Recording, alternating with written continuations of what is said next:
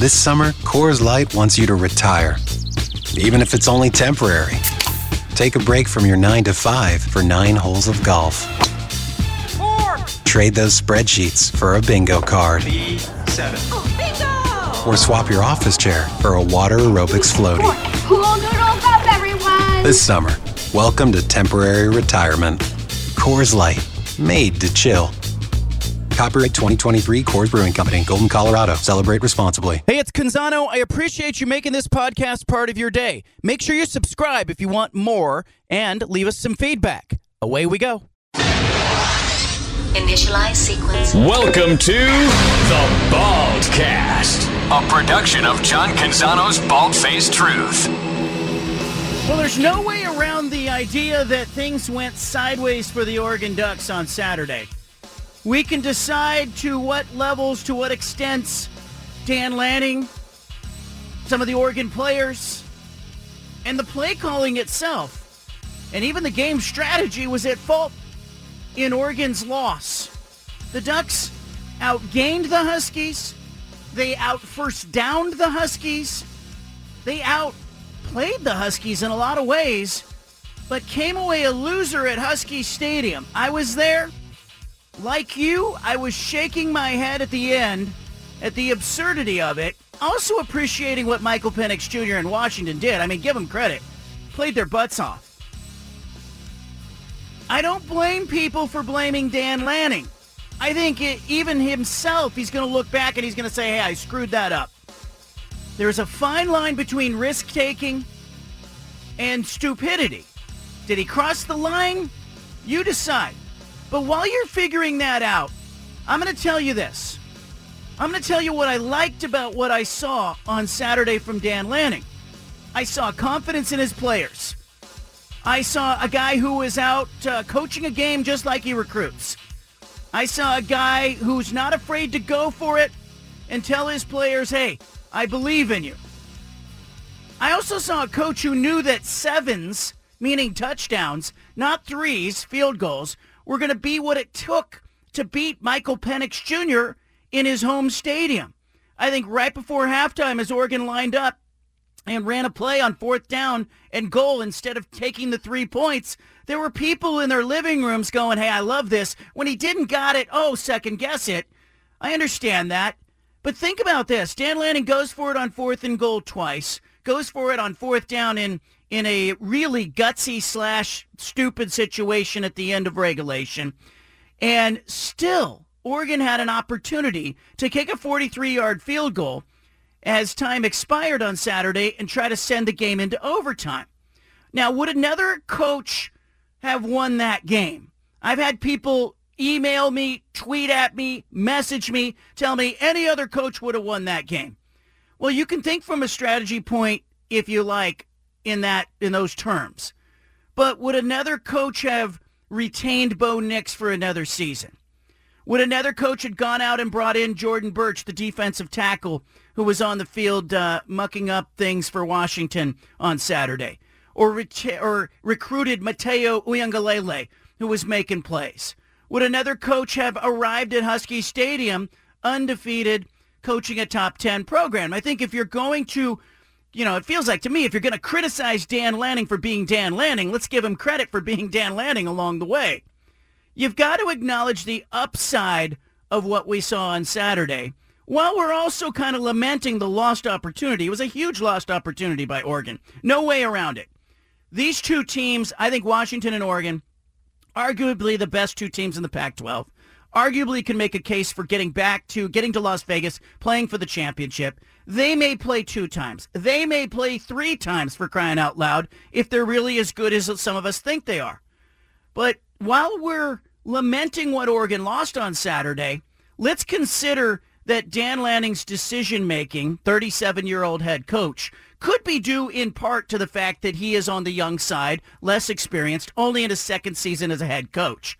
Great recruiter, guy who's assembling talent like crazy, uh, coaches and, and uh, recruits with a lot of enthusiasm. And simultaneously, a lot of us want him to shut that off when it comes to fourth down inside the opponent's red zone. And we want him to, uh, you know, uh, coach a game like he's uh, a more conservative, less emotional, less fired up football coach, and that's not who he is. I saw him go onto the field on Saturday. Does he need to learn from it? Of course. We all should learn from mistakes. We should all learn from things that don't go our way. But I already think that Dan Lanning probably would look at what he did on Saturday and handle some things differently. I sat three feet from him in the post-game news conference. He already was talking about evaluating himself. I, I, I hesitate to say that he would do everything differently because I just don't think that's in his nature, nor do I think he should be apologetic today about what Oregon did on the football field. The Ducks lost the football game. I think you can nitpick the execution on fourth downs. You can you can question the play calling on third down. I think they should have handed the ball to Bucky Irving on at least one of those third down and goals. Uh, but I think in the end, we all have to recognize that this is kind of what Dan Lanning's going to do. It's who he's going to be. He's going to go for it. And in fact, when he sees Michael Penix Jr. in Washington on the other sideline, he's not going to be a guy that's inclined to lay up and kick field goals when he has an opportunity to put sevens on the board. Um, I, I, I, you know, kick a field goal, punt. I mean, there's a correction that needs to happen, no doubt. Like, I would have liked to see him kick one of those field goals. I would have liked to see him at the end of the game tell his defense, hey, I got confidence you ought to punt it. But I truly think we would be having a different conversation if one of those fourth and goals turns into a seven. And I think we might be having a different conversation had he punted the ball in fourth and three at the end there from midfield. And Michael Penix Jr., who went 53 yards in two plays. Like, tip your cap to Michael Penix Jr. in Washington. I think we'd be having a different conversation if Michael Penix had gone 75 yards in three plays. Uh, you know, look, I, I, I want Dan Lanning to learn from mistakes, learn from losses. I think good coaches always do. But I don't want Dan Lanning to stop being Dan Lanning. I don't want him to stop, uh, you know, believing in his players. I don't want him to stop telling his guys, his offense, hey, I know you can get a seven here. I'm not going to kick the field goal because I know, given enough opportunities, this percentage-wise is going to work out for us. On fourth and three, hey, I don't want to give the ball back to Michael Penix Jr. I don't want Dan Lanning to change that. I don't want him to stop recruiting. I don't want him to stop, you know, the vein bulging in his neck telling his players before the game that they're about substance. I don't want that guy to stop being Dan Lanning. And that's my point today. Oregon's got to learn from the mistake. It's got to learn from the loss. It's got to consider whether it would do things differently from a strategy standpoint. But Oregon can't stop being Oregon. And Dan Lanning shouldn't stop being Dan Lanning. We got a great show for you today. I want to hear from you. 503-417-7575 is the phone number. Tell me where you think Oregon went wrong in this game.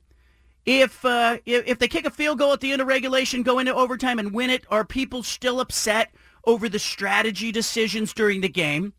Why is anybody questioning Bo Nix? Some idiot reporter after the game says, you know, Bo Nix, do you realize you're 0-7 against top 10 teams? Like, like Bo Nix is playing special teams and defense. Bo Nix pitched a perfect game just about on Saturday, played really well. And he's fielding questions like that after the game, and Duck fans angry at him saying, well, is Bo Nix the problem? Come on, give me a break. Did you watch the game? Guy played great. 503-417-7575 is the number. I want your phone call. Steven, let's nitpick Dan Lanning, all right? Just let's let's absolutely nitpick him. If he kicks the field goal right before half, Oregon's in a better position. If he kicks the field goal in the third quarter, they're in a better position. If he punts the ball instead of going for it on fourth and three from the 47, uh, right, you know, and right before Michael Penix Jr. drives down for the game-winning touchdown, they're, they're, they might be in better position. Where was the biggest mistake strategy-wise in Dan Lanning's coaching? I think out of the three, I want to say that the biggest question mark to me was the one right before halftime. And I I actually love the decision. I thought it was a great decision to go for the touchdown. But if anything, at that point going into the half, you get the ball back in the start of the second half, get those points, and keep the momentum rolling, right? I, I think that would be the one that I would question the most the fourth down at the end of the game, I have no problem with that play call, or I have no problem with the decision to go for it in that in that situation. I have a problem with the play call. I have a problem with Will Stein and how he called all these third and fourth and short situations. But I don't have a problem with the decision to go for it because for the two last two weeks, John, we talked about what is the worst unit on the field. It's the Washington defense. If the Oregon offense can't get three yards against the worst unit on the field, they don't deserve to win that game. All they had to do was get three yards. Bo Nix was 14 for 15 in the second half. Like, I, I love that. One play, win the game, go on the road. beat Washington up in Seattle and then throw your middle fingers at them. Like that's what you do, and I love the decision. Now I don't love the play call. I don't love any of the play calls uh, on any of the fourth down situations. The, the second fourth down they went for right at the goal line, passing complete to Troy, Troy Franklin. I thought that was an okay play call, but I'd more blame Will Stein on the play calling than to do Dan Lanning the decisions. This is what Dan Lanning does. He goes for fourth downs. He is aggressive ultimately all the time. So I don't have any fault with what Dan Lanning did. If if anything, it would be the one right before halftime, get points, get the momentum, get the ball back, try to score again. But John, I have no problem with what Lanning did. I, I have more of a problem with the play call and the play calling uh, than I do with Lanning. I, I like like in the press box. 99% of the media members were banging their shoe on the table saying Lanning did the wrong thing. And I was sitting there going, yeah, you can say that, but if you're saying that, you don't really understand who Dan Lanning is. He's the guy who's out recruiting, getting the five-star players, smoking the cigar after. He is, you know, plays a little young in his recruiting game, connects with P- the, the players that he's recruiting because of it. And I think his players had to love. Like I was down on the sideline at the end of the game. Bo Nix is yelling at the sideline, let's go. He wanted to go for it on fourth down, and Dan Lanning's going, I believe in you. You came back for me to play another season. And so maybe he needs someone in his ear to go, hey, you know, bad situation. Let's not give Penix Jr., you know, a 53-yard field here. Let's try to give him a 75-yard field to play with and give our defense a little bit of cushion. But I think in the end, I understand what he was trying to do. But would, still, that, would yeah. that really matter if you gave him 75 yards instead I don't think it would have. And, and I don't think it, not the way Penix is playing. Right, and that that's yeah. my argument too. Is that I don't think that tw- extra 20, 30 yards is really going to help in that situation. The Ducks defense is going to be in the prevent style. They're going to be giving up stuff underneath. Washington's going to go down and get a chance to score again. At least this way, the way they gave up the touchdown, they got the ball back with plenty of time and got in field goal range. Like, I think, I, I think ultimately it was the right decision. The play calling is the only thing I have a problem with, but I think Penix goes down and scores a touchdown regardless. So yeah. you might as well try to time. win the game. I had a hard time with the play calling on third down than I did on fourth down. But I want to go to the phone lines. Mark's in Portland. Mark, you're going to lead us off here. Tell us what you thought of the game on Saturday. Well, uh, you guys always talk about in football that whoever wins the turnover game is going to win the football game. And I'm here to tell you that uh, uh, Oregon lost the turnover game. And the, the reason is, even though their players didn't turn the ball over, no matter how you guys spin it, Dan Lanning and the coaching staff turned the ball over three times. What do they say when you don't uh, pick up the the fourth and three at the end instead of punting? it's a turnover on downs. So it's to me he he they failed. No matter what you say, they failed on all three of those and not taking the momentum after a turnover in the first half. Yeah, yeah right. Taking... Kyle Shanahan fail at the end of the 49er game? Ah. Uh, they turned the ball over. No, they missed a field goal. They, they missed a field goal. I, I, I got you know, lost like, interest in that game because they weren't going to cover the spread. Okay, okay. But my point is this. Like, he gets in the end zone on one of those fourth downs. You know, all he has to do is go one for two, and he's ahead, right? It, instead of kicking the field goal. So I understand the logic.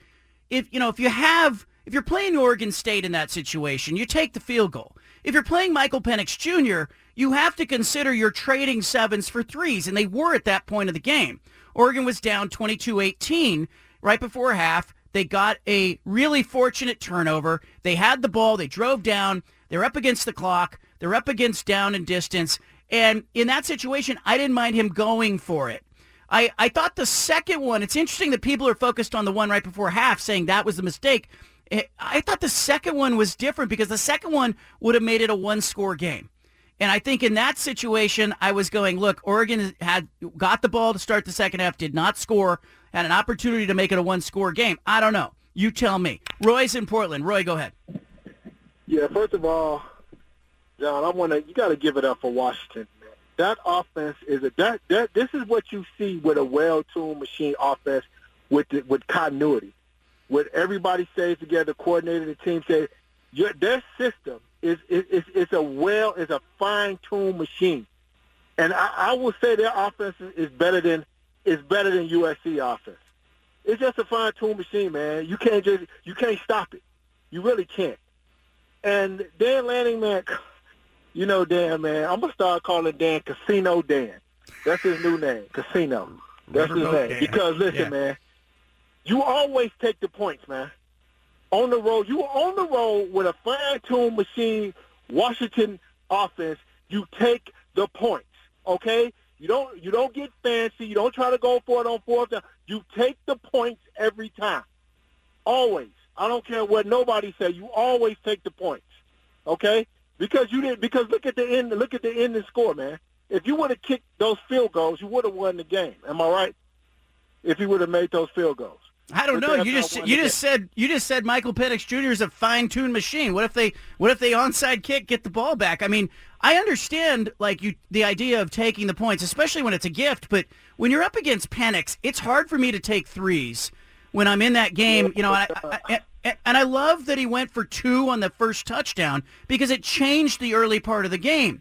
And it's that same Yeah. kind of gambling mentality that people are now criticizing. And I'm going, wait a minute, you were applauding him to, for going for two because he got it, and then criticizing him for going for the touchdown because he didn't. Well, John, I wasn't really applauding him for going for two. I, I just want him to listen. When you're on the road and you're playing a difficult opponent like a Washington, you don't start doing like like like Mark like like Mark. You don't start doing stuff like that. I can see once in a while you may go for the fourth, you know, go for it on fourth down, but he was just doing too much, man. Right. Dan Lanning was doing way too much, man. Listen, man, he needed. This is this, this is when you have a, a, a first time. I'm not gonna say like a, a, a coach that's a first time head coach that came from being assistant coach. Maybe if he had more more games under his belt and more experience as being the head coach, he wouldn't have did what he did on on Saturday. I, I don't agree with Yeah. anything he did.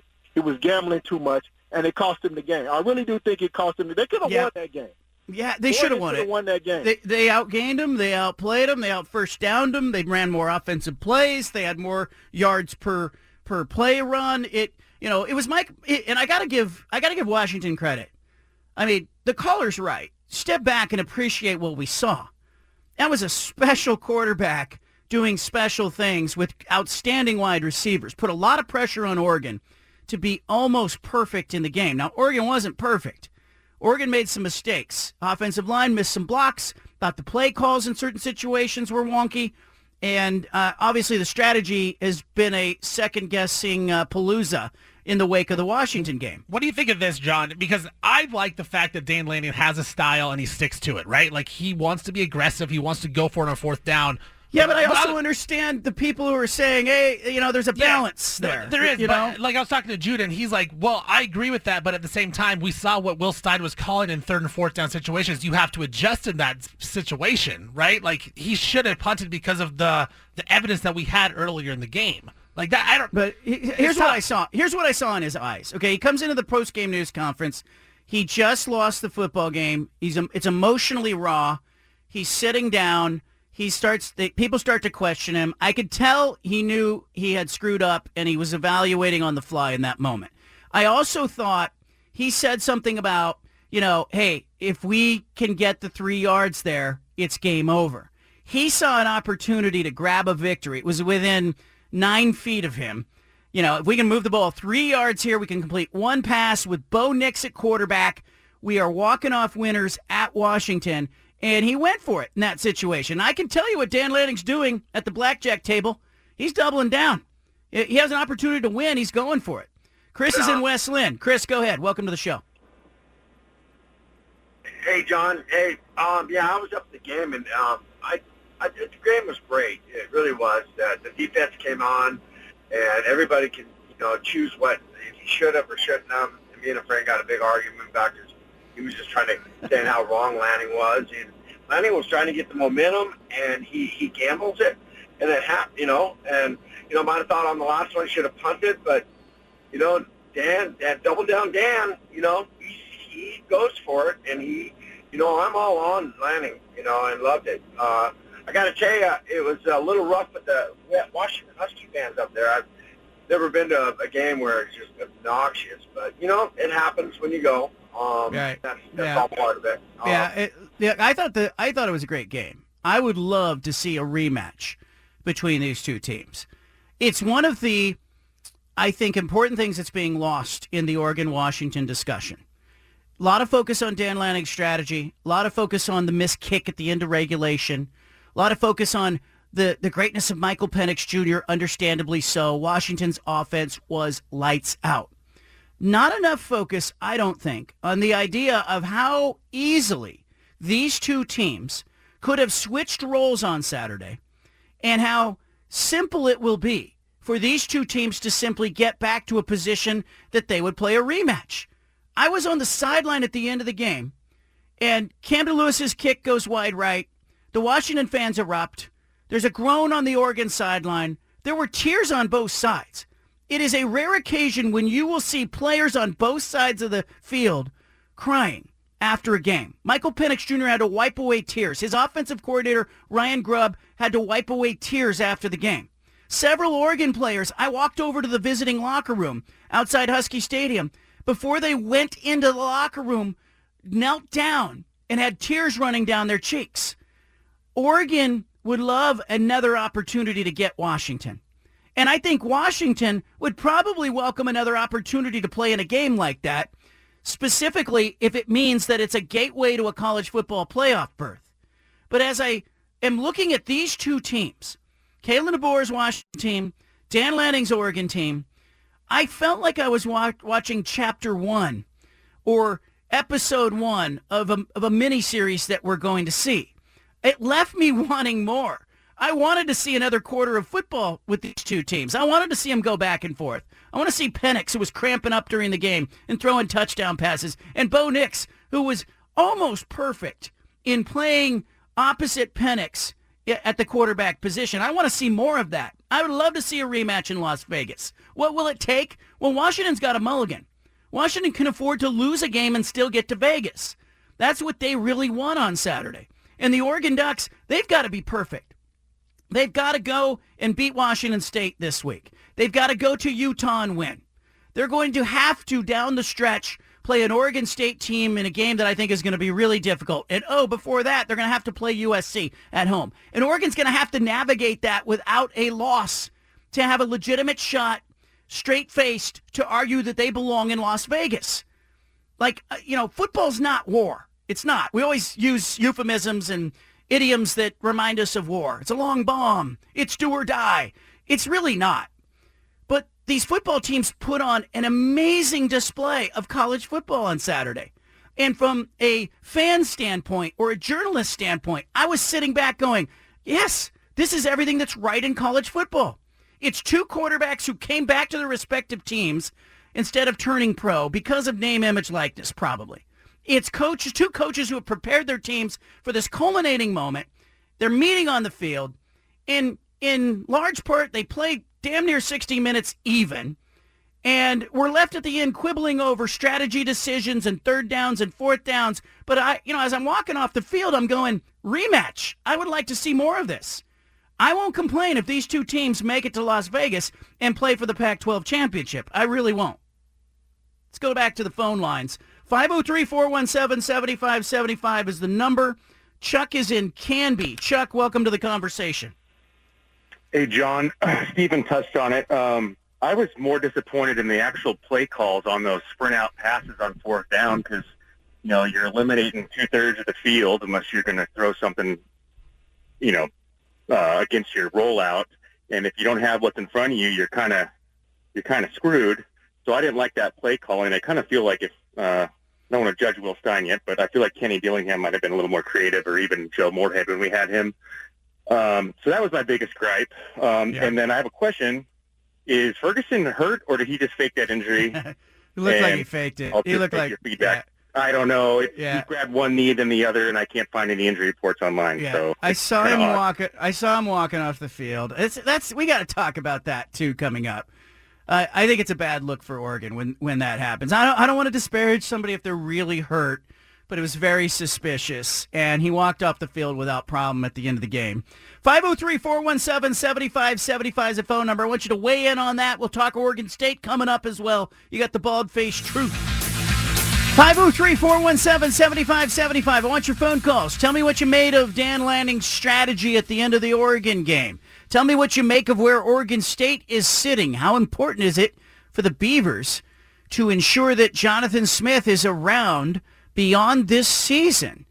Uh, keep an eye on that. I know they extended his contract uh, uh, last year, last December, but I'm kind of thinking if I'm Scott Barnes, the Oregon State AD, I might be working on something for Jonathan Smith.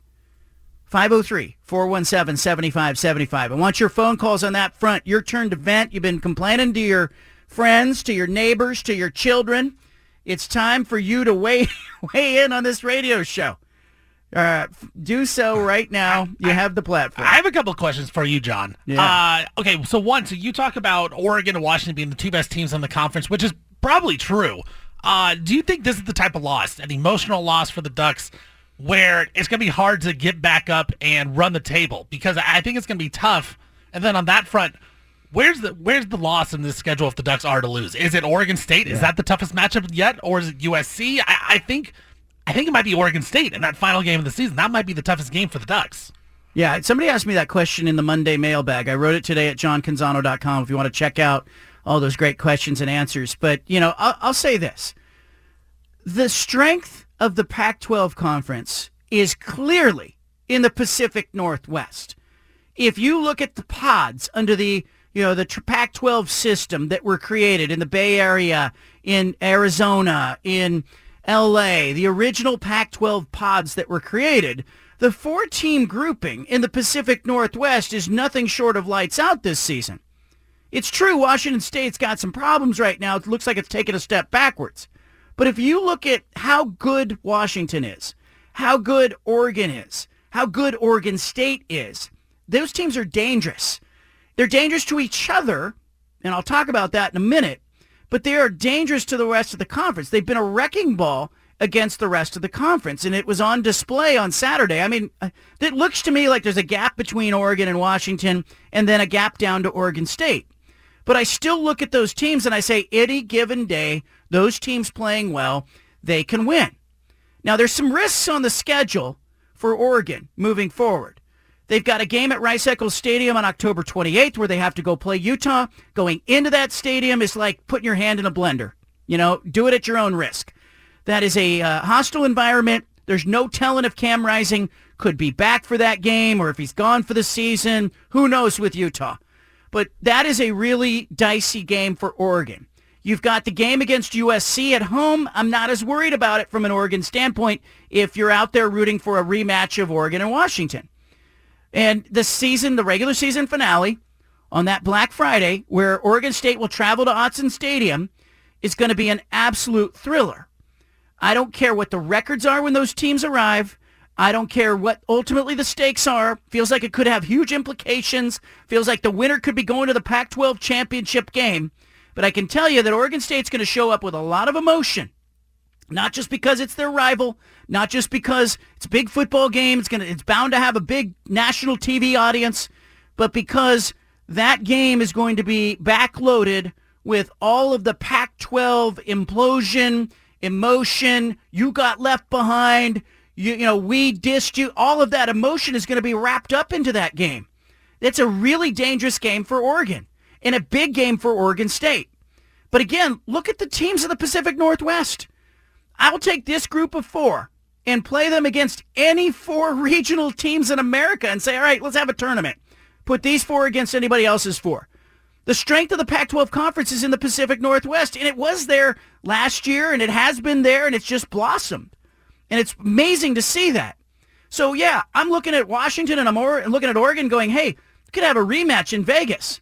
But before that, come November 24th, well, you know, your neighbors are out shopping for flat screen TVs and Christmas gifts on Black Friday. Here comes Oregon State going to Autzen Stadium in a game that could be the gateway to the Pac-12 championship game. Like it's evident to me that like that that could be it. That you know whoever wins that game goes to Vegas and maybe plays Washington. It's going to be like the Pacific Northwest is just such a beautiful thing to see the Pac-12 football teams in this of the state really compete. But you cannot have two losses. And this is a note to Washington who, who could lose two games. They've got to play USC. They've got to play Utah. They've got to go to Oregon State. It's a note to Oregon State, who is hosting some of those teams, playing Oregon on the road, and it's a note to Oregon. Oregon and Oregon State cannot lose for the rest of the season. Washington's got one mulligan. Good luck to everybody, but I have a feeling that the the the matchup in Vegas is going to be two Pacific Northwest teams. I said at the beginning of the year, I thought, could it be Oregon and Oregon State? Guess what? It could be Washington and Oregon State. It could be Washington and Oregon. It could, yeah, it could be Oregon and Oregon State. There's a there's a potential here for the Pacific Northwest to dominate the final year of the Pac-12 conference. And I don't think anybody would look at you and say that's a crazy thought to see those teams ending up there. And you look at Oregon State, the way they played, their offense seems like it's cooking now a little bit. Like that's going to be a tough stretch for Washington to go on the road to Corvallis and then Washington State. So you're right. Like th- th- this match between Oregon and Washington was just like the preview of what's to come down the stretch for this Pac-12 conference. It's going to come down to the final games. It's going to be a lot of fun.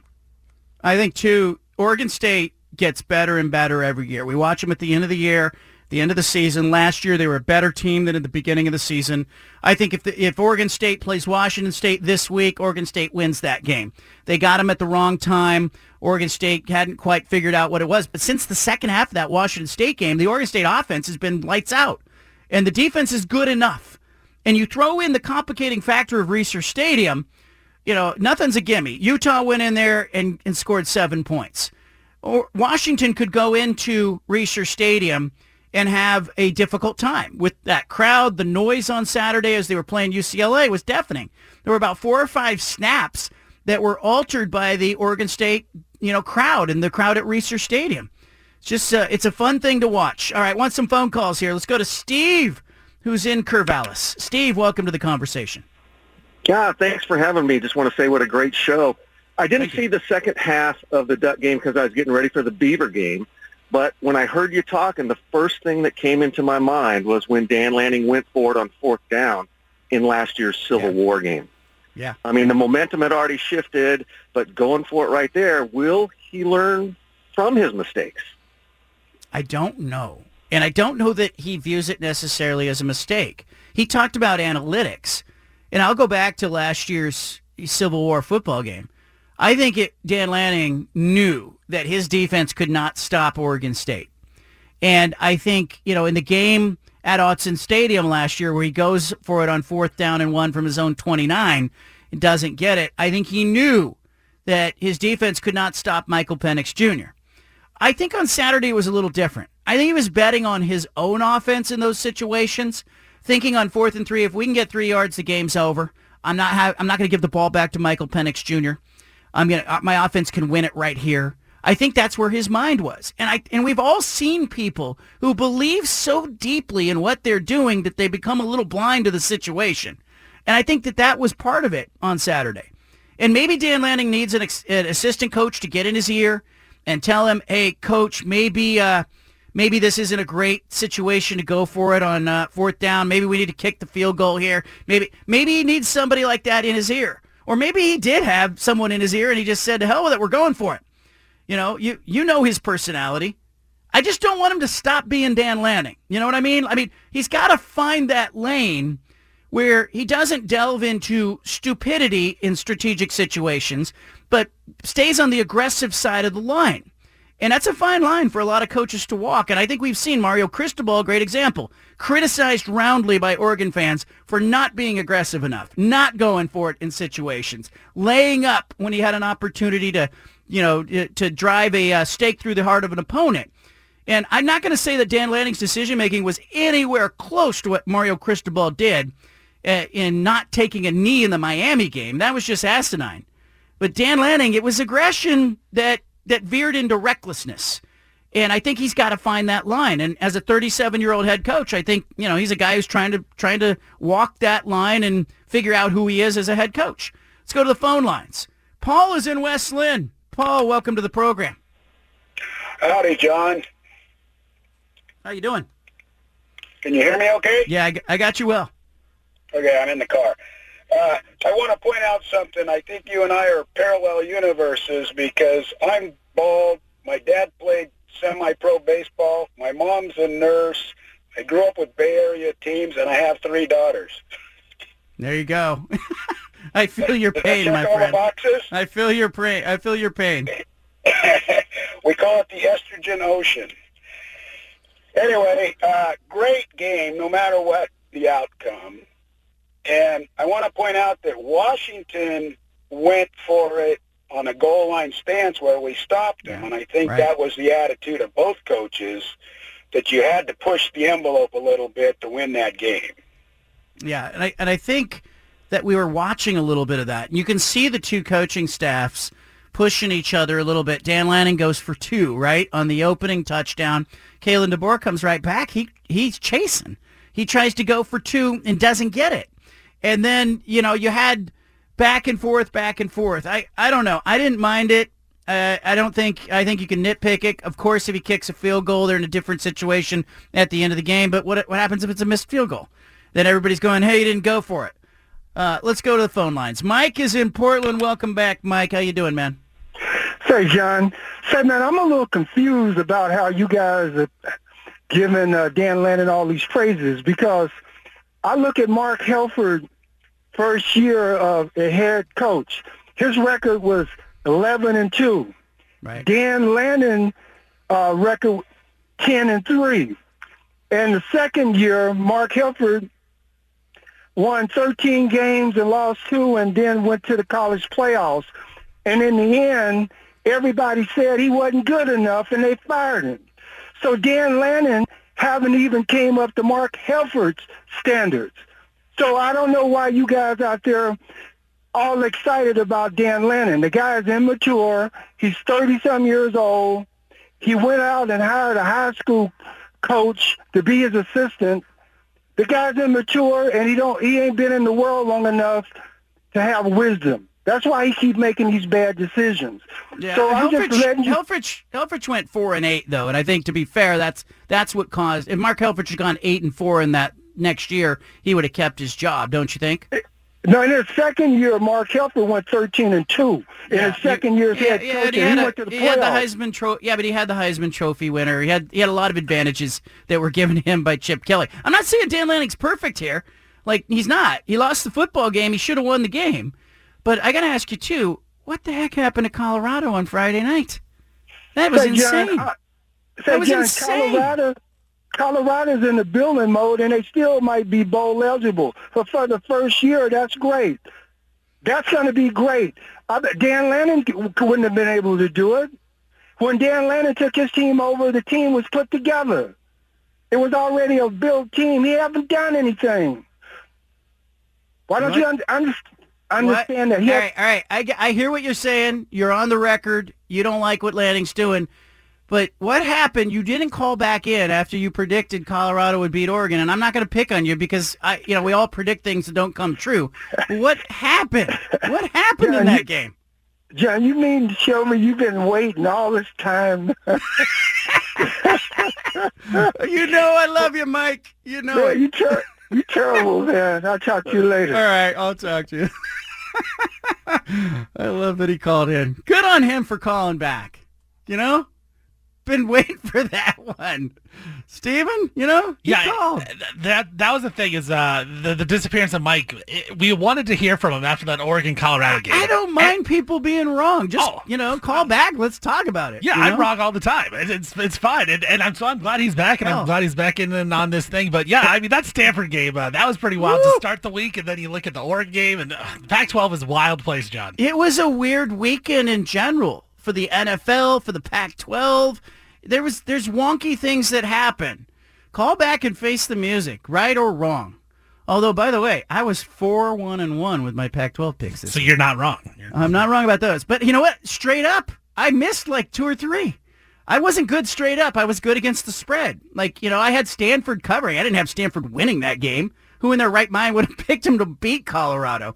And I had I picked Oregon to beat Washington. I thought they would win a close game over Washington and didn't happen. I want your phone calls. 503 417-7575. 49ers lose at the end of regulation on a missed field goal. The Ducks lose on a missed field goal and some questionable strategy. Dan Lanning just kicked one of those field goals. Nobody would have been questioning you. Uh, uh, at the there was a weird NFL weekend. Even the Buffalo Bills on Sunday Night Football had to really work to not get embarrassed and lose to the New York Giants. What was so weird about the weekend? The Eagles lost. Steven, I mean, look around. It was wonky. Yeah, I guess maybe we're just getting closer to Halloween or something, you know, just the spookiness. But it was uh it was a weird weekend for sure. Especially I thought in the NFL, just like you said, the 49ers, uh, you know, a couple injuries I think really hurt them, but uh yeah, I mean the Eagles lose to the Jets and Zach Wilson and then the Bills that no show. I mean, we were texting throughout that Sunday night game just kind of like what is going on here? Like what is wrong with the Bills? Is, it something more than what we're looking at or is it just a bad game? And I don't know what the what the answer is on that one, but things are getting spooky, John. Getting real spooky. Really, uh, it was Pac-12 after dark that extended throughout the weekend. Oregon State with a big win at home, beat Chip Kelly and UCLA convincingly 36-24. Good win for Jonathan Smith. I do think Oregon State needs to be proactive with Jonathan Smith's contract. I think, you know, we saw Scott Barnes, the athletic director, get a three-year contract extension. That happened last week. And, uh, you know, there's so, so much uncertainty with the Pac-2 and what are they going to do and all of that stuff. I mean, I think they know what they're going to do. They just haven't made it public. Uh, there's so much uncertainty about it. I do think it would be really important for Oregon State right now. Keep an eye on this. Right now, I think it would be important for Oregon State to extend Jonathan Smith, raise his buyout. His buyout is $3 million. They owe him five more years on his contract. Give him a sixth year. Give him a seventh year. I wouldn't go too far beyond that. But give him a sixth or seventh year. Give him a bump in pay and use that leverage to increase his buyout to a position that signals to the players on the current roster that Jonathan Smith's going to be there. It's got to be part of their plan, the Pac-2 plan. They have to be able to tell their players with a straight face, hey, the coaches are going to be here. And Oregon State can mostly say that about Jonathan Smith because he's a um, he is a uh, you know a, a, guy who went to college there, who understands the um, the you know the landscape, knows what it takes to win. But you know he's he's 16 and four in his last 20 games at Oregon State. Give him, show him the money, and and raise the buyout. Get that buyout up above five, eight, ten million dollars in the next two years. They need a massive buyout. It's got to be part of the strategy. And I don't know anything Nobody's told me anything. Nobody's whispered in my ear. But I'm going to tell you, I think something's coming here on the Oregon State-Washington State front in the next seven to 10 days. And I will not be surprised if it includes some contract extensions for the coaches involved, Jake Dickert, Jonathan Smith, and, because they have to paint the image of stability for their coaching staff and for their players. Uh, let's go to Cam, who is in Eugene, listening on Fox Sports Eugene. Cam, what's up, man? Hey, John, my Ducks, my 49ers, my kingdom for a kicker. My kingdom for a kicker. And I like Camden, Lew- Camden Lewis, too. I don't want to say anything too bad about him, but it's definitely a rough weekend in the football world. I got to take issue with that decision at the end of the first half to try and get the touchdown. I want to know what the field goal attempt looks like at the end of the game if Camden Lewis gets an easy chip shot of a field goal to build some confidence against that hostile crowd at the end of the first half. I also got to take issue with the second swinging gate, the second two-point conversion uh, that they took. I just thought that was too risky. You get it once, great. If the other team gets a, a two-point conversion and ties it back up, oh well, you ha- you got it and you had it. You don't want to go for it twice in one game. You're going to telegraph it. And speaking of telegraphing things, calling a sprint out a, a veer play basically where half the field's eliminated, like one of your last callers pointed out. At the end of the game, after there's been a pause when the defense can see it coming, that is not the time you call that play. That is a rush to the line of scrimmage in a dead sprint and call it as quick as you can before the defense knows what you're doing. Um, if that's the way you're going to go. And I appreciate what Dan Lanning's doing. I really do. Everybody knows where the swinging gate's coming from, where the the um, the the quick snaps are coming from when they happen, but he just needs to cool it off a little bit. And I think he's got to find that, and I and I think it's okay for the rest of us to question it too. I mean, it's sports; it's not war. We're not in Israel. You know, you're you're not in the uh, you're not in. Uh, this isn't Russia and China. This this isn't even the economy. It isn't famine. It isn't poverty. It's college football, and it's supposed to be fun. But there's a line with going for it and being reckless that Dan Lanning's got to find. And he didn't find it from last year to this year. But I also was watching that game and I'm like, so much of his personality is evident in how he called that game and how when he went for it. I was right by him when he went onto the field before the game for one. He was amped. His players were fired up. You don't see Chip Kelly coming onto the field that way because it's not his game. It's not his style. But that's Dan Lanning. Let's go to Dre in Portland. Dre, welcome to the conversation. Appreciate you. Jay, I What's on your got to say, uh, Oregon State looked great. Lanning let his ego get to him. You can see it. He should have let the players win the game. That's why you play Mm-hmm. the game. If that wasn't the time to set the tone and show people what your reputation is, this is how we do it. Let the players win the game, man. I, I feel bad for the guys because coach let them down. But after watching the weekend, man, what, what, what I really took out of it was I'm going to miss the Pac-12. I am going to miss this vibe. It is not going to be the same. People can say whatever they want to say. Teams will still play each other. There's something about West Coast Pac-12, even back when it was the Pac-10. They Yep. play each other. We they- got we got to go, Dre, but you are spitting truth. Washington State is a mystery wrapped in an enigma, waving a flag. That's the best way I, I, I, don't know what's going on with Washington State. I thought just a couple of weeks ago, this could be a team that surprises everyone, shocks the world, challenges for the Pac-12 championship game berth, beat Oregon State 38-35 just what, three weekends ago? Then they suddenly can't do anything. Or maybe they got figured out. Jake Dickert, Washington State coach, will be on tomorrow's show. I'll ask him. But in the meantime, I want to get a view from the press box. And there's nobody better covering this team than Greg Woods, who was there to see this team lose to Arizona in embarrassing fashion over the weekend, 44 to 6. 44 to 6. I didn't see that one coming. I thought Arizona would hang around, but Greg Woods, Spokesman-Review, covers Washington State, is joining us. Uh, how early in that game, Greg, did did it feel to you like, uh-oh, something's not right with Washington State? Uh, pretty early because, well, so they opened with a touchdown on their very first drive, and then they go for two for God knows what reason. Uh, don't get it.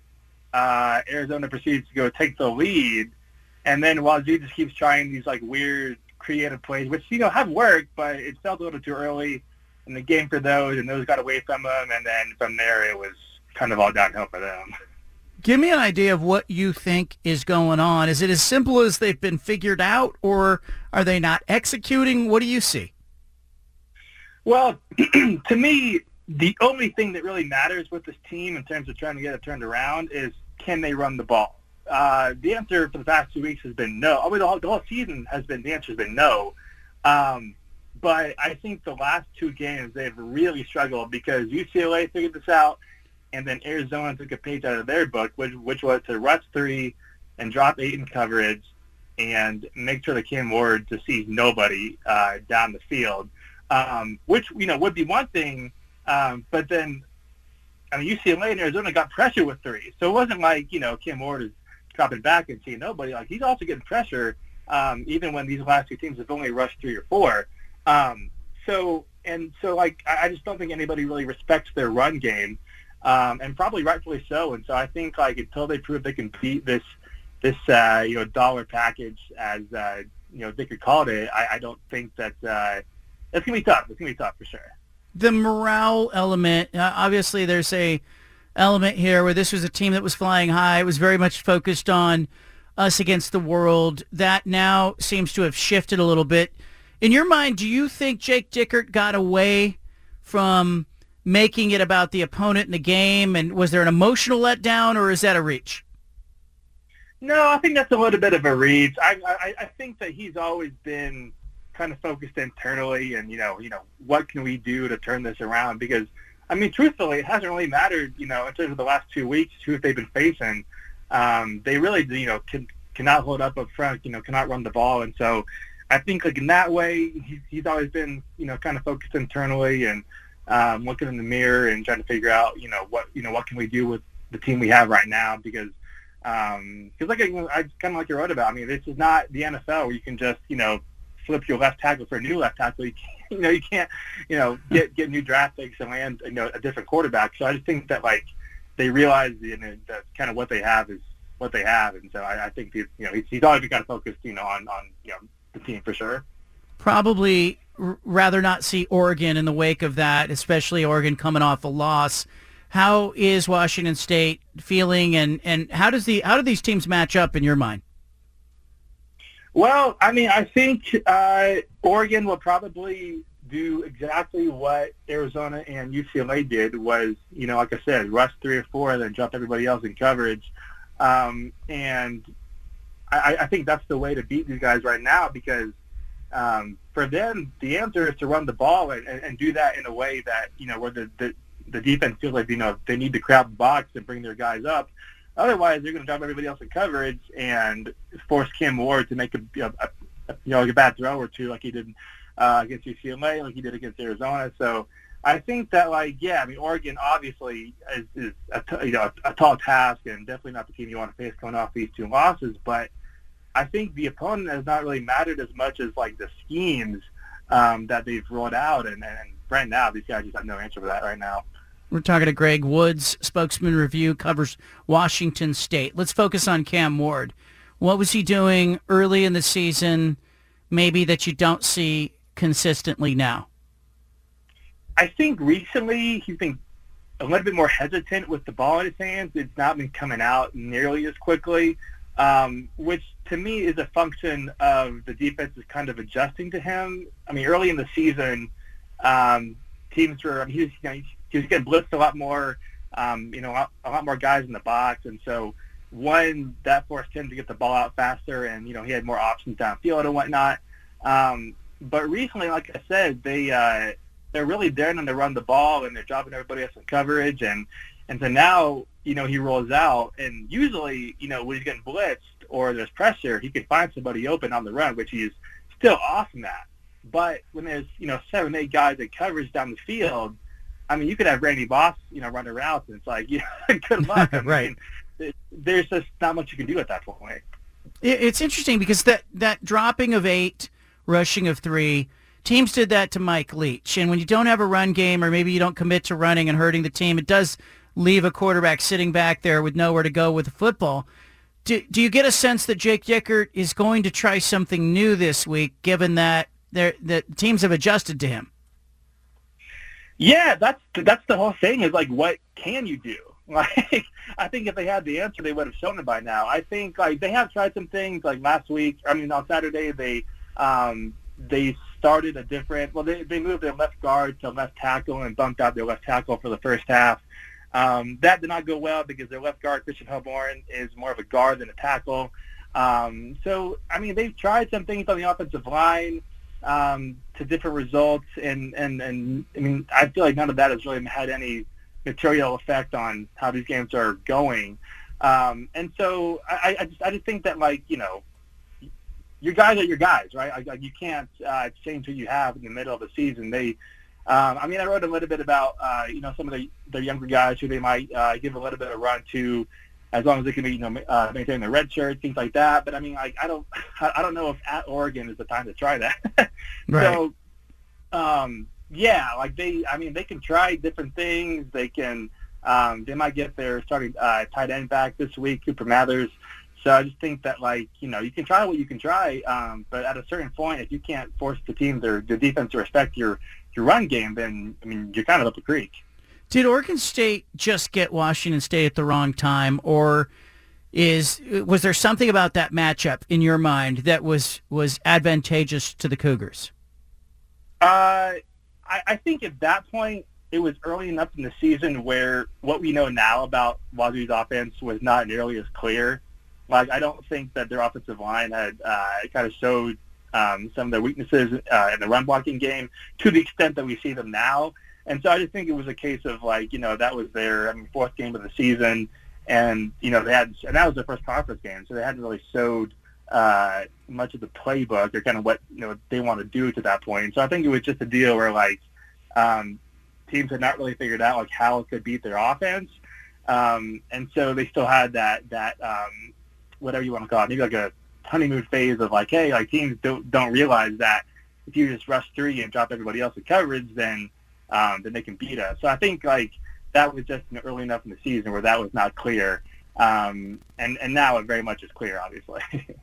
Greg Woods with us, Spokesman-Review, covers Washington State. Look, I I've talked a lot and written about the Pac-2 conference, what they're going to do next. It's going on in the background, Greg. And if we could just talk for a second about, you know, the future of Washington State and Oregon State here, I, I think it's really important that these programs pretty soon come out with what their plan is. Are they going to play as a two? If so, what does it look like?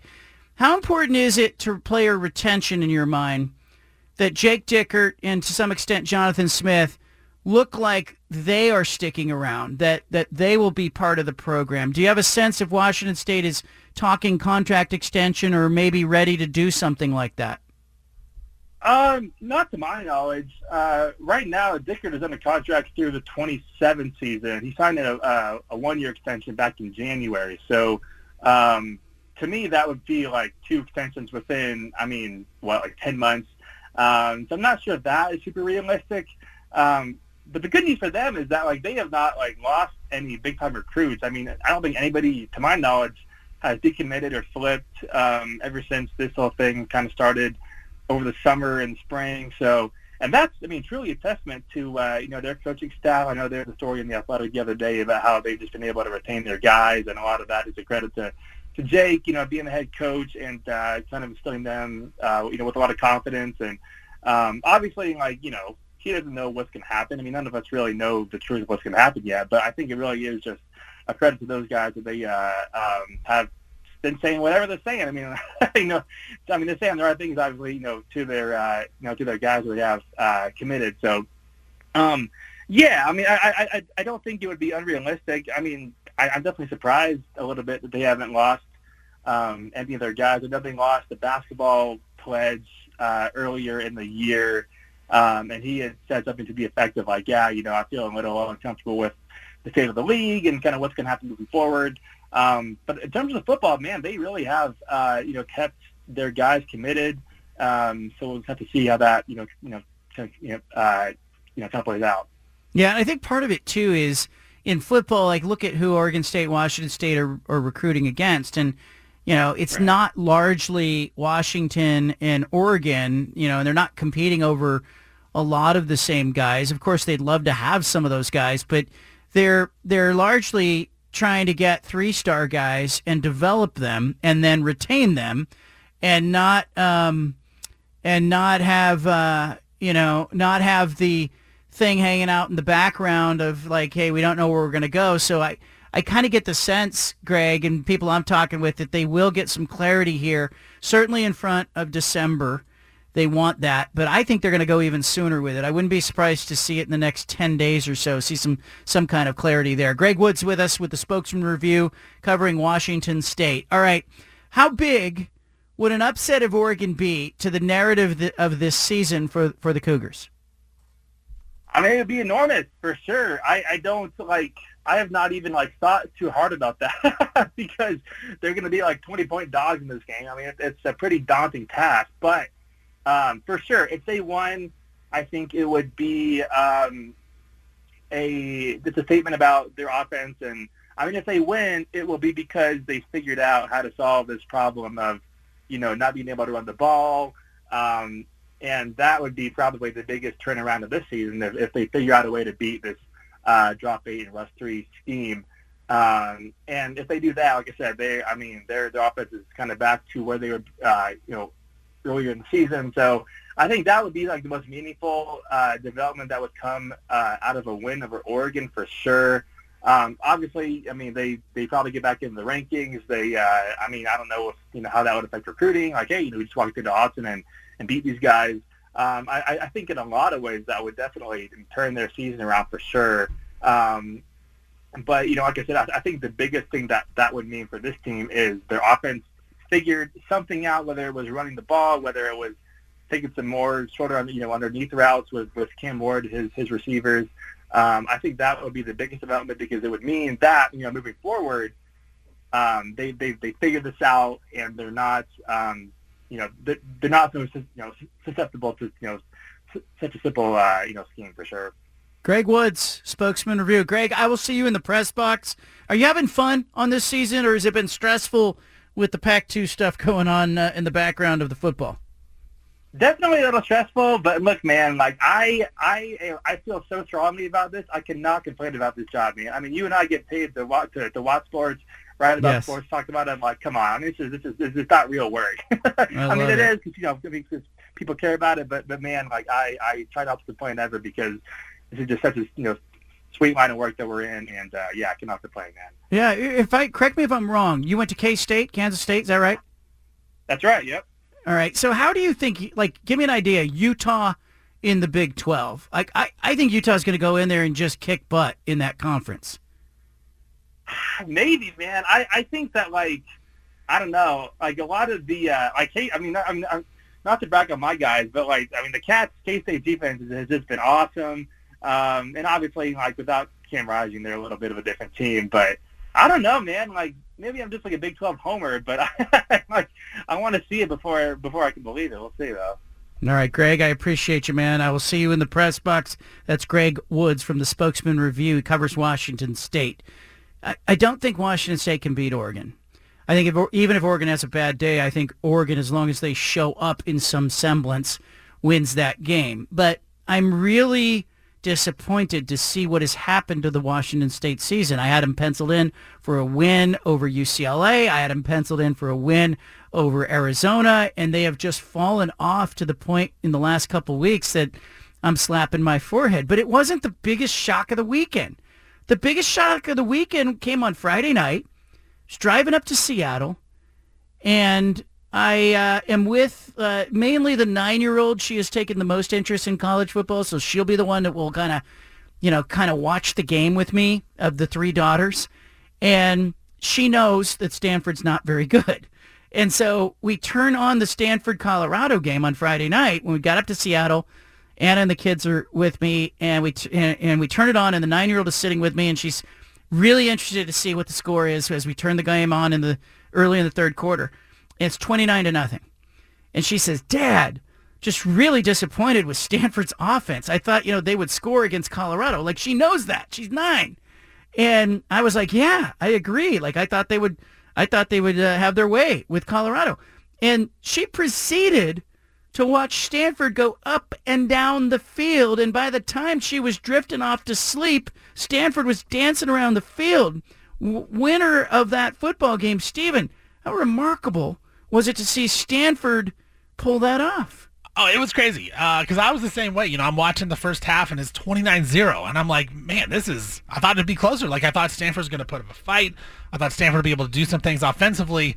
And, uh, you know, like you were saying, I, I went and I recorded a podcast, and then I look at the, my phone after that, and I'm like, oh, Stanford's back in the game. Guess I got to go watch. So it was one of those things where it, it turned out the way we thought it would be, right? Like Stanford can play with Colorado, but I still didn't think they were going to win the game. Being down 29-0 to come back like that, just a crazy feat. And I think a big win. It just shows how good of a coach Troy Taylor was. I think I texted you that. Like, I, I just love that hire of Troy Taylor. I think once he gets the right guys in there, that Stanford program could be good once again. I don't know how, how if they're competing in the ACC, but I think that they uh, are going to be uh, one of the really good programs again. I just think that guy can coach. Yeah, uh, look, and he, after the game, he was very understated. I thought it was a really bad look by Colorado. Only a couple of the Colorado players went out onto the field to shake the hands of the Stanford players who just come back and beat them.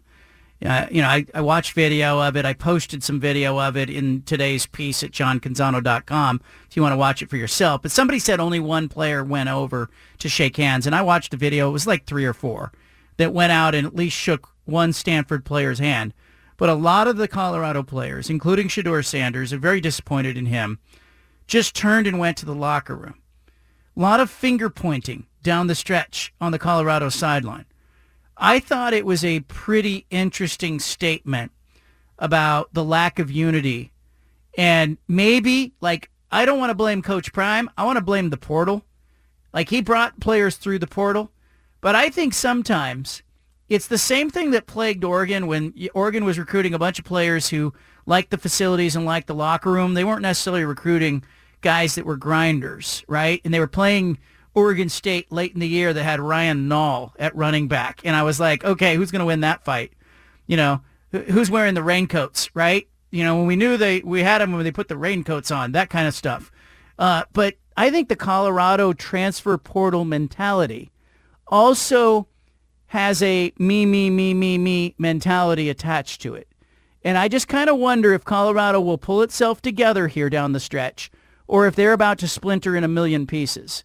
What do you think happens to Colorado in the next couple weeks, Stephen? Is, uh, you know, they line up and obviously they got a game uh, that they will play at UCLA in two weeks.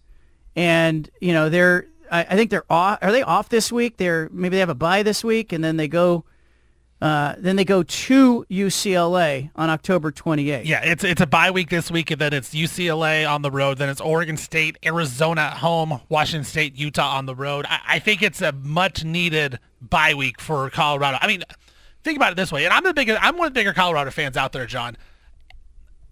It's it these teams are taking it personal, right? Like after every play Stanford made on Shedeur Sanders, everybody's throwing up their hand for the watch. Every single guy is every single person that wants to beat Colorado, and they made it that way. That's the way they want it. And you look at all of their games; they have had seven close games. I mean, the Nebraska game was, you know, it turned out to be a blowout, but that was a game into the second half that they had to try. They have played seven emotional, really tough games. It is a much-needed break, a much-needed bye week. I believe in Deion Sanders and what he's doing, so I think they're going to bounce back. I think they get to six wins somehow. I don't know where the wins are, but it's a much needed bye week for Colorado. I, I, think that they could just be emotionally drained, and that's how it could be. And you know, as a guy who wants to see Colorado succeed, I'm hoping that's what happens. Yeah, I, I look, I, I'm just gonna be curious. Like, you're either a unifier or you're a divider. Like, there's just two kinds of people, you know. Um, so I just kind of look at that and I go, what is going to happen to Colorado here? And Stanford was going at Travis Hunter. Like they, it wasn't like they were throwing away and they found some weakness. No, Stanford was throwing at Colorado's best defensive back over and over and over again, and then exploiting anybody else who got involved in a play too down the stretch. Like credit to Stanford, it just kept playing, but you could see the expressions on the Colorado sideline. They were done. They couldn't stop them. And by the time Shedeur Sanders, like you know, he made a bad throw in throwing the ball up for grabs in overtime. But I kind of get what he was doing. Like he knew kicking a field goal wasn't going to get it done. He knew Stanford was going to score seven, and, and, and in the end, he left Stanford with the opportunity just to kick a field goal. Uh, crazy stuff. Anna's popping into the studio. We'll have the five at five. We'll play some punch it audio. You got the BFT statewide.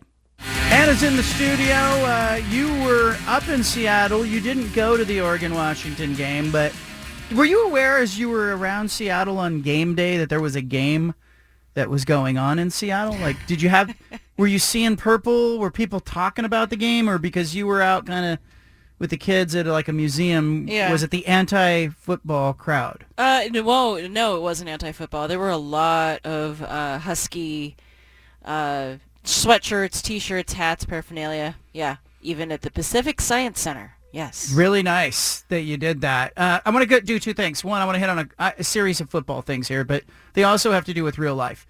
Colorado loses to Stanford in a meltdown that was obviously very disappointing. Uh, Coach Prime and Colorado were um, disappointed after the game. I wouldn't say they were distraught. They looked distraught on the sideline, but by the time they arrived at the post game news conference, they've kind of absorbed that. And then they're in a position where they're just kind of trying to make sense of of what happened. And there's some great sound that came out of that post game news conference where, you know, people uh, were uh, listening to Deion Sanders, but here he is. Now the Buffs get ready for Stanford coming in a Friday night game. Short week for the Buffaloes this week. You got an 8 o'clock game. Gary and I are going to hit the air at 6 p.m. We'll be out in Dwayne Field. Again, Mr. Affleck will be out in Matt Field. It makes these 8 o'clock games. That's the know. dumbest I thing know. ever. I know. I know. It's those fellas over the television Stupidest side. thing ever invented in life. Who wants to stay up to 8 o'clock for a darn game? You wait till we do What it. about the West Coast? Yes. I mean, the East Coast. Any, do they even care about ratings or anybody watching it? I know. Ah. You, you wait what are we supposed to do with, I'm sorry, I'm Vinny. What are we supposed to do with the kids all day until 8 o'clock? Yeah. Wait till we're on the road. What are we supposed to Yeah. do all day until 8 o'clock? So what are you supposed to do in the hotel? Yep. What, what you supposed to do all Yep. day? Watching football. Uh, who, who's playing And, and on then, Friday? And, and then the next day, and then the next, day, if when we have a game like that on the road, we get home at 5 o'clock in the morning. Right. Yeah. Yeah. Thank God we're not going to be in this uh, conference. Yeah, that, that's right. Yeah, yeah. that's right. We'll be playing East of here. There'll be earlier games coming up. Thank goodness they won't have to play Stanford anymore.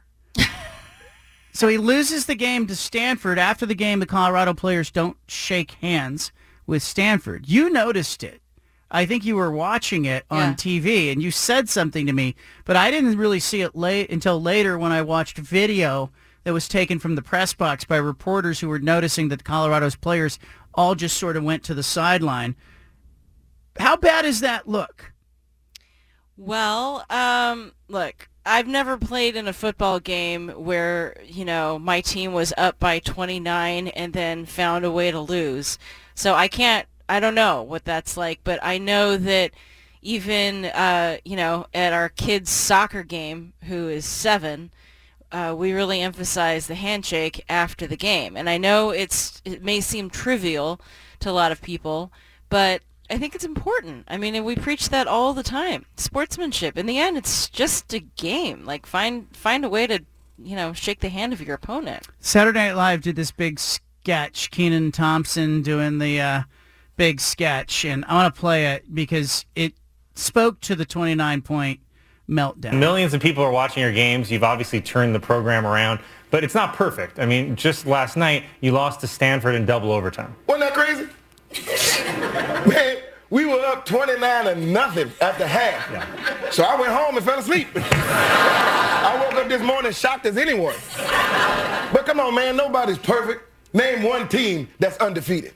Okay, well, well there's Georgia. Right. Michigan. Mm-hmm. Ohio State. That's another one. Florida State. Forgot about them. Oklahoma. Sure. Penn State. Indeed. Washington. Good team. North Carolina. Tar Heels. Air Force. And see, that's exactly my point. Exactly. his so point. good. That was really good. That Saturday Night Live misses a lot of times, Yeah.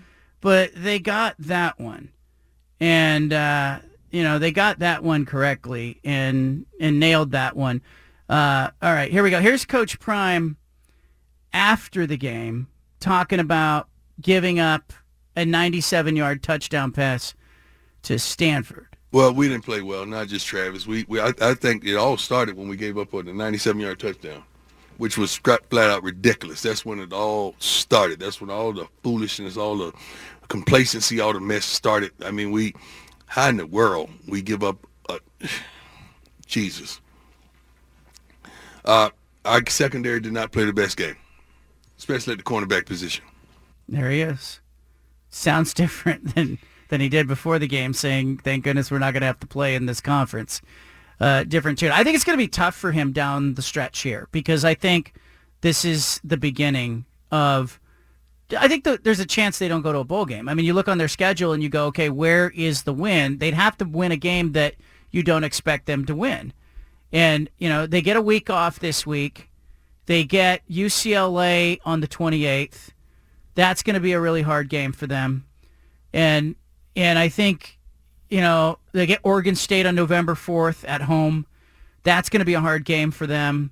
Arizona, I had previously penciled that in as a win for Colorado. I don't think so anymore. Arizona looks good. And then they go to Washington State. Maybe they can win that game. They're going to have to find a surprise win somewhere, or they're not going to be bowl eligible. So do you think they get no wins the rest of the season?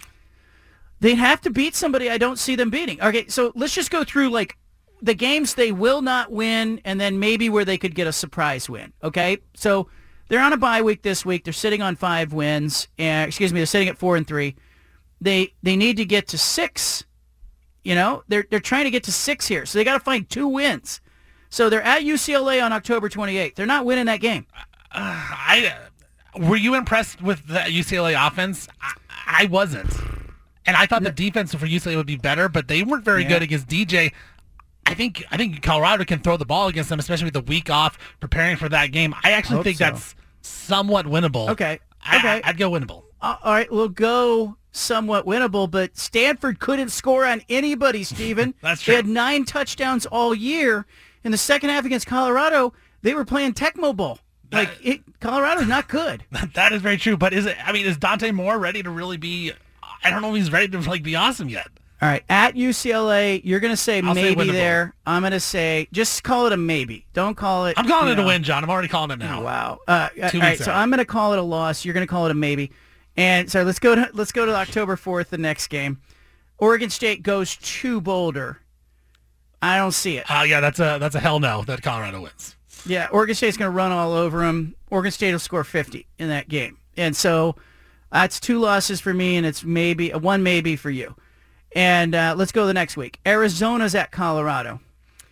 Unless some shine comes off the Wildcats in the next two weeks, I, I don't think Colorado can hang there. I think Arizona will score a boatload of points against them and be good enough to win that one. I would I would say that's winnable at home Okay, at so you Colorado. two. Yeah, You're they've giving been them playing close two. games. Yeah.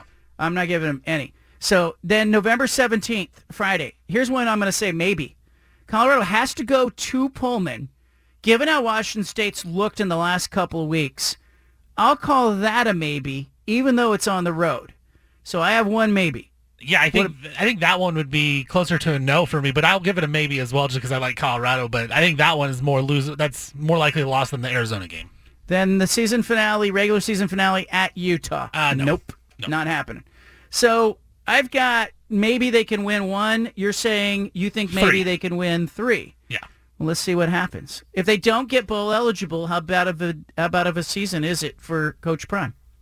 Not, it's not a bad season by any means. I, I think if they go five and seven, I think it's a great season, a lot of momentum. And I think even if it's four and eight, I think you could still say it's a W for the entire season because we weren't expecting that. But uh, I think it, uh, you know, I would be a little disappointed if it was four because that's kind of what the number was in Vegas. It was you know three and a half, four wins, so they're still right at the win total. So you know. A little disappointed, but I think it's still a W overall because you could you saw the potential that they have. So I think five, five, and you're feeling really good. It feel it to me. You know, we always say style points they they matter when people are trying to make the playoff and in front of a selection committee. I actually think style points are going to matter with Colorado because the way they lost on Friday to Stanford was devastating.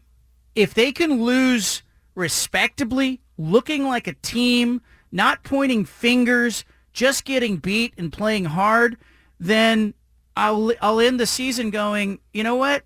That's respectable. They turned it around. Look at the eyeballs they had. But I thought it was really interesting. Fox had the number one pick today of the games. So today the Pac-12 released the October 28th weekend. And it's got Oregon playing at Utah, and you've got Oregon State going to Tucson to play Arizona, and you have uh, Colorado playing at UCLA. Fox had the number one pick, and they passed on Colorado. I thought that was interesting. They took the Oregon Utah game at 12:30 in Salt Lake City, and then ESPN uh, or ABC grabbed uh, ABC grabbed the Colorado game against UCLA, trying to get the LA market and Colorado. I thought that was a big surprise that Fox didn't grab Colorado, given all the eyeballs and the attention they had on them in the early part of the season. Yeah, they're paying attention to the trend, obviously. Um, I'm curious what you guys think about just the chatter that keeps coming from Deion Sanders and his coaches. Like, uh, you obviously know sports and, and the behavior of coaches way better than I do. But it's just interesting to me that, like, before the game, um, there was video released from Colorado that showed one of their um, uh, coaches, uh, Dennis Thurman, giving the players a rude awakening, talking to them about how they're just not going to play in the NFL. That He's basically calling them out for having horrible practice habits, hearing them complaining about Coach Prime getting after him. Um, they don't study. They don't apply themselves. He's really like giving it to them. And then after the game, with Deion Sanders saying, you know, saying that the players have to love football, and then but complaining about the work that they have to put in and saying they don't love it. Yeah, there was a lot of we as coaches want this and we love football and we're committed and our play I wish our players were as committed as we were. But like on one hand, I, on. I on one hand, like I can see it from one one angle and say, look, that's tough talk. Like I can I can appreciate and respect tough talk and holding people accountable when they're not living up to expectations.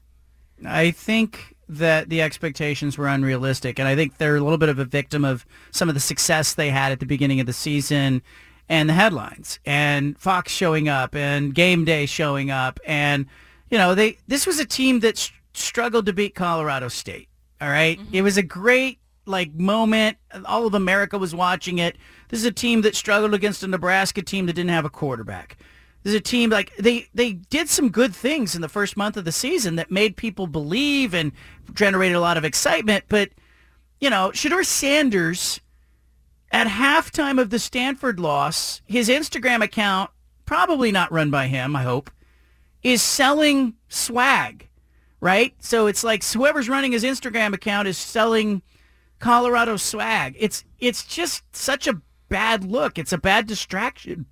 And I think I don't think as a coach you can say when we're winning it's me and when we're losing it's them. Mm-hmm. And I heard that at the Oregon game from Coach Prime in the post game. Mm-hmm. You know, he was like, "Hey, I, I I need eight or nine dogs. Like, you know, this is not me. It's not me out there. I got a gold jacket." Mm-hmm. And I saw that for the first time that first loss when Oregon just boat raced them. And it was a little bit of separation that he was doing from the product on the field and what was happening Yeah. and his own brand. I just wonder about that because, like, in one sense, like I said, I obviously I know coaches have these conversations with their the players behind closed doors, Right. In locker rooms, in team meetings, like. Say it. Say everything that you need to the players to hold them accountable and raise the expectation for, you know, the level of play and what they need to be doing on and off the field. But I just wonder how healthy that is. It's like watching a family fight in public. You know what I mean? It's like it makes me uncomfortable and I go, "Oh wait, they're like supposed Yeah. to be a team together." So I just wonder like long term as this season starts to drag on for them, how that's going to play out. And I and again, I made the point before you came in, Anna, that that the kind of player that you grab in the transfer portal, I think if you're grabbing 50 players in the portal, you're getting a very transient player who's in it for themselves over and over and over again. A little different than the player that you have had in your program for three or four years, who understands the culture, who understands your expectations. And so I expect there to be some clunky moments when you have 50 transfers coming into a program, mm-hmm. and, and especially when things don't go well. And you know, and we see we saw some finger pointing and stuff. I think it's we're at that point with Colorado. On the bright side for Colorado, here comes the bye week, and they get a chance to kind of regroup and go, "Hey, we need to settle down. We need to get back to what we were successful at. Shedeur, you need to you know stop trying to do it yourself. He's been sacked 33 times, 33 times. Going into the weekend, Bo Nix, Oregon had given up three sacks for the season. Now, some of that, people are saying Shedeur holds the ball too long. He doesn't want to have an incomplete pass. He'd rather have a sack Yeah. because it's better on the stat sheet. I'm not sure I buy that. I just think he holds the ball, and they don't have an offensive line. And he's got the ball in his hands every down trying to make a play. There was obvious frustration in the second half of that game as Stanford was just going right down the field. And in the overtime, Shedeur just throws a jump ball, and Stanford intercepts it. Leave it here. You got the BFT. So you know how in the state of Oregon, using uh, DraftKings, you can't wager on college sporting events. Steven, you know that? You know you can't do that, right? I do. I do know that, and it's very unfortunate. Yeah, the state legislature in the state of Oregon has basically said you're not going to be allowed to do that. There was a uh, bill that was uh, being proposed in about a year ago in a legislative session that uh, Peter Courtney, a state senator, was pushing for. He wanted to use the proceeds from the gambling on college sporting events to help fund scholarships for kids who couldn't otherwise go to college. Seems like a good idea. And uh, the uh, lobbyists for the tribal casinos blocked it. Basically, wanted feasibility studies, wanted uh, you know, uh, you know, wanted to see the impact. They wanted to study it. And I asked Peter Courtney what what the uh, code like what what did that mean? And he says it means kill the bill, kill the bill. That's what it means. Um, there's a little bit of a workaround. Are you interested? Uh, yeah, definitely. I'm uh, Are all you- ears and I'm, Are I'm a you notepad interested to hear this? Okay, so I I found this. There's a app called Underdog. Have you heard of Underdog? I have now. It's uh, it's fantasy sports gaming, but Underdog has an app, and you can also do it online. And what Underdog allows you to do is it allows you to wager on NFL and college players. Basically, put together a lineup, and you can fashion a lineup that says, "Hey, Bo Nix over 250 yards passing, under 250." It's like a bunch of, uh, you know, you basically put a lineup. Like you could have Justin Herbert tonight for the Chargers playing against the Dallas Cowboys, and the over/under on total passing yards for Justin Herbert is uh, more than or less than 277 yards. And then you get the same thing with a college uh, event on the weekend. So you can do the college players. You can do a lineup that features college players and pro players. It's very interesting that there appears to be a loophole in the system that allows you to do uh, prop lineup features featuring your players. And guess who has a promo code now for Underdog? Okay? Anna? Don't, uh, no, not Anna, but it is the promo code Canzano, which will get you a, uh, if you make a deposit, you get a match of your deposit. deposit. So I am looking at Justin Herbert tonight in this Chargers Cowboys game. You want to help me out here? Do we want to set our lineup together? Shall we go this? Shall we do this? Talking to Are you interested? Yeah. I'm talking to you. Oh, I thought that I thought Anna Anna's- was making a lineup. You know, no, no, Anna's not My making eyes, lineup. my eyes glass over. We need we at need this an point Anna of the lineup though. I conversation. think that's that's the what we need. But yeah, I'm in. Let's All do right. this thing. All right, let's. I, I'm real interested in Dak Prescott and Justin Herbert. Let's just do this as an example. It's the first time I've ever done this. I want to do this. Um, so Dak Prescott. Here's an interesting uh, proposition with him: higher or lower than a half a yard rushing. Um, gotta be over, right? I mean, the half a yard, just get one yard. Yeah, get a, take the over All on that one. I'm going to say that. All right, higher or lower than 274 and a half passing yards. That seems high. Uh, I'd take the under. take lower. Um, let's go to Justin Herbert. And uh, so here's Justin Herbert. Um, higher or lower than um, 36 and a half passing attempts. If you look at his season, he has, uh, in the last four games, 24, 47, 41, 33. That- 36 and a half. That one's a little tougher because I do know that Austin Ekeler is back. Mm-hmm. Um, I would take the over though. I still think it's they're gonna want to pass on Dallas. All right, so higher. Okay, so right now, that um, basically that gives you a uh, three to one payout with those propositions of Dak Prescott, Justin Herbert. So we need Dak Prescott to get um, half a yard rushing and Justin Herbert's passing attempts to be over 36 and a half. And it pays three to one. All right, well, yeah. Okay, but you can add college players to this stuff. It's it's uh, interesting to me. And I reached out and I talked to Underdog and I said, "Hey, do you realize you can't wager on a college sporting event in the state of Oregon? The state legislature won't let people do that." And I don't think they were aware of it. And so they checked the rules of their thing and they were like, "No, in the state of Oregon, you can absolutely play Underdog." That is So- that is interesting that you could do you know the prop market and and the, Yep. the individual players, but you can't bet on the actual teams. I, I do like that because I mean you look at Saturday, Michael Yeah. Penix Jr. is going to be throwing all over the Ducks, you know, and you look at you can look at this week and see you know what's going to happen and uh, project that. So uh, yeah, I'm in. I think it's the terminology because they use the terminology set your lineup It's not wagering. So it's like Set- fantasy. Set your lineup. It's a fantasy kind of sports thing. And so they're probably falling under the legislation or the umbrella of fantasy sports. And it just it happens that you could have had Michael Penix Jr. and Bo Nix on Saturday's game. Um, and they're they're they're also not using over and under. They're using the terminology lower and higher. I find that interesting as well. Yeah. So check out Underdog. Use the promo code Canzano if you want to if you want to play. You could get you get a uh, hundred percent match on your initial deposit. Um, Anna, I find it interesting that I think the first time we heard about that was from someone we're related to who's like yes, 20 years old. That's when I started looking into it. Started looking I into think- it. Well, how I old do you have to be to do this?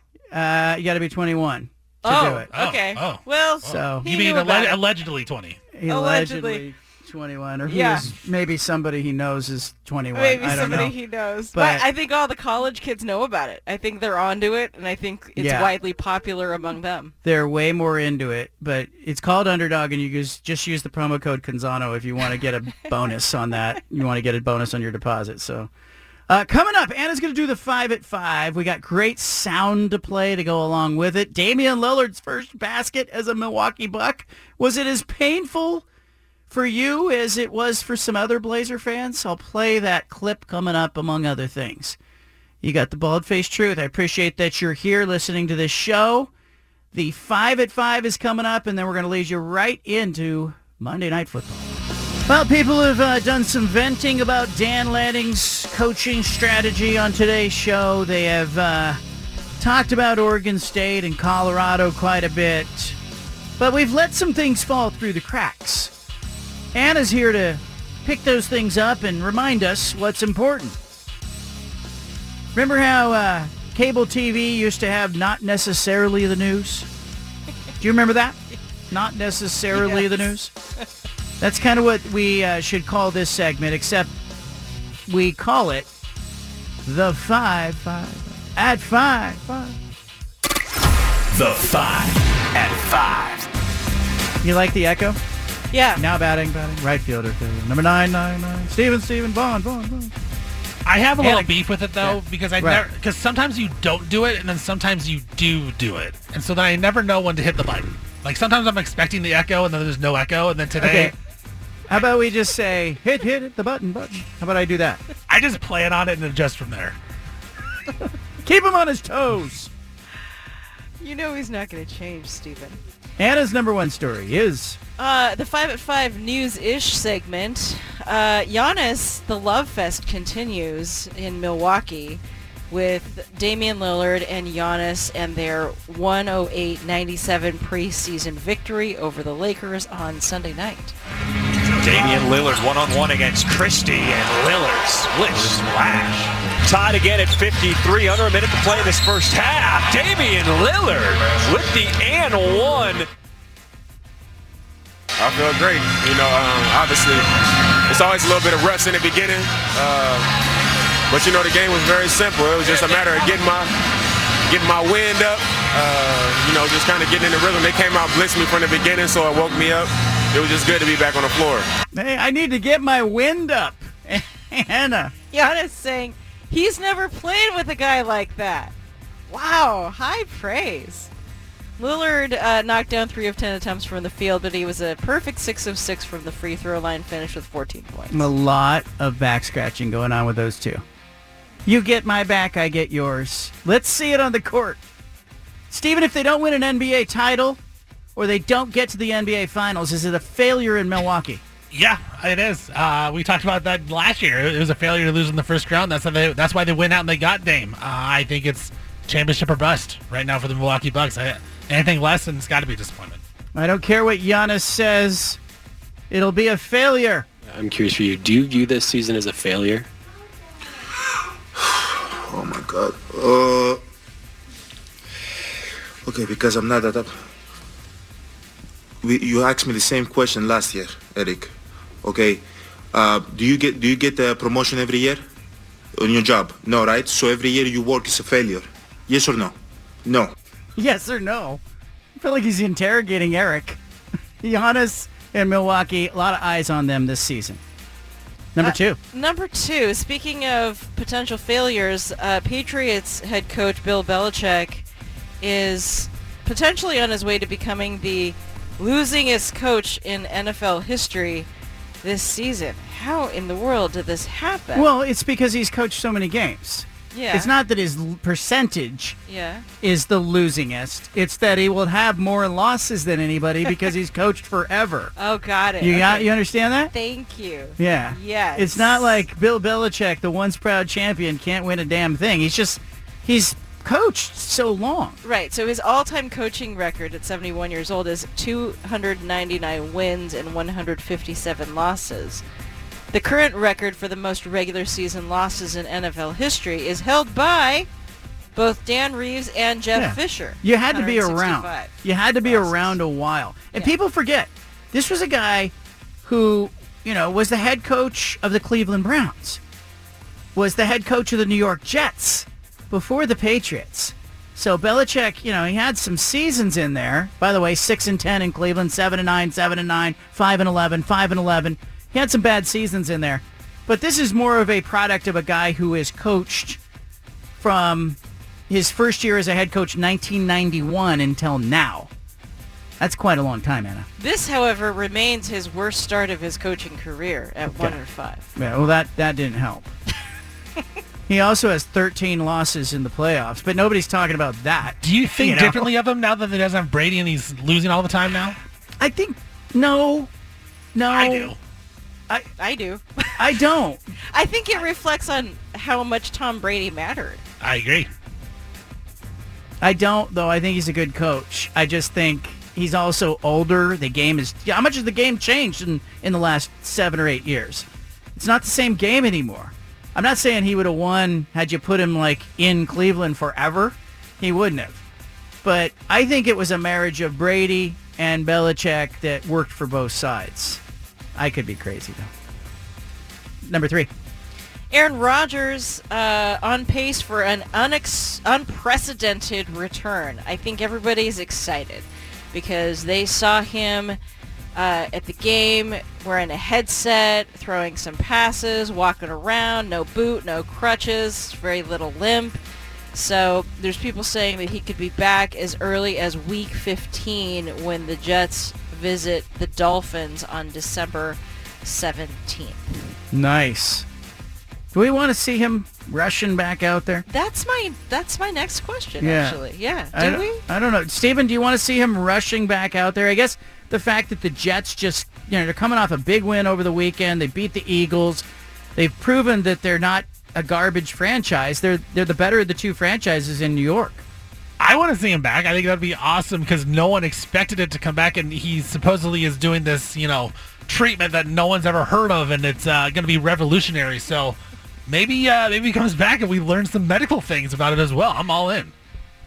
Of course he's doing a medical treatment nobody's ever heard of because it's Aaron Rodgers. By the way, did you know that the Jets win over the Eagles was the first time they ever beat Philadelphia? no. Here's how it sounded. Philadelphia is 12 and 0 lifetime against the New York Jets. Fourth and eight. They rush three.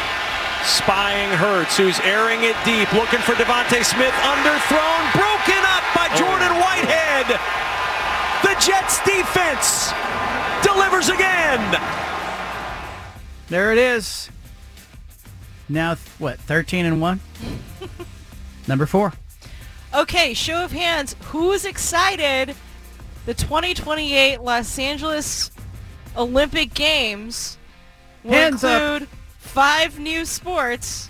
Well, the sports themselves aren't new, and one of them has been an Olympic sport before. That's cricket. It got in this time. Flag football getting in for the first time. um, I thought baseball and softball were already in. They were in and then out. Ah, and then back in be- back. because this is an Olympics happening in a baseball softball country. Okay. Well, lacrosse and squash also going to be in LA. Everybody playing lacrosse these days. Go by, drive by an elementary school or a high school. well, how did that happen, by the way? Nobody played r- lacrosse on the West Coast when we were growing up. Yeah, well, now everyone's doing It's a shift. It's a shift of mentality. It's fun. I find it interesting that you can tell they're trying to be more marketable to large population bases and to people on television. So they're bringing cricket in. They know they're roping in a part of the world by bringing cricket into the Olympics. Baseball, softball coming back. Flag football. Who are they trying to get with flag football? And by the way, let's get Tom Brady in the Olympics. How about that? Put him out there. Flag football's all the rage. I would rather see just like dudes like you and me out there playing flag football, like it's the Turkey Bowl, you know? Oh, my hammy! Yeah. Oh, That's the American Bob way. Costas. Bob Costas calling me grabbing my hamstring as I'm trying to run down the field against some guy in Ukraine. Anna, go ahead. Number five. Five, finally, uh, Kyle Kuzma with the Wizards says, it's just too much. Nike, stop it. So he was responding to a post on Twitter showing the Clippers City Edition jerseys for the season coming up. And he declared that something's getting lost with the constant variation in uniforms. He wrote, Nike is ruining the nostalgia of jerseys. Every year it's a new jersey, and what gets lost is brand identity. What do you think about that? I agree to a certain extent because I I know what they're trying to do. Nike and the teams are trying to increase their merchandise sales by creating new versions of the same old product, the jersey. Mm-hmm. And so I understand there's a revenue stream there. I do agree with Kuzma. It is out of hand. We are watching teams wearing too many jerseys, and there's a football team in this state that started that whole thing. and everybody else has followed it. Everybody's got jerseys now. That's it. I, uh, I, I, I, it confuses me because as a traditionalist, I look up and I'm like, wait, what team is that? Oh, that's Portland.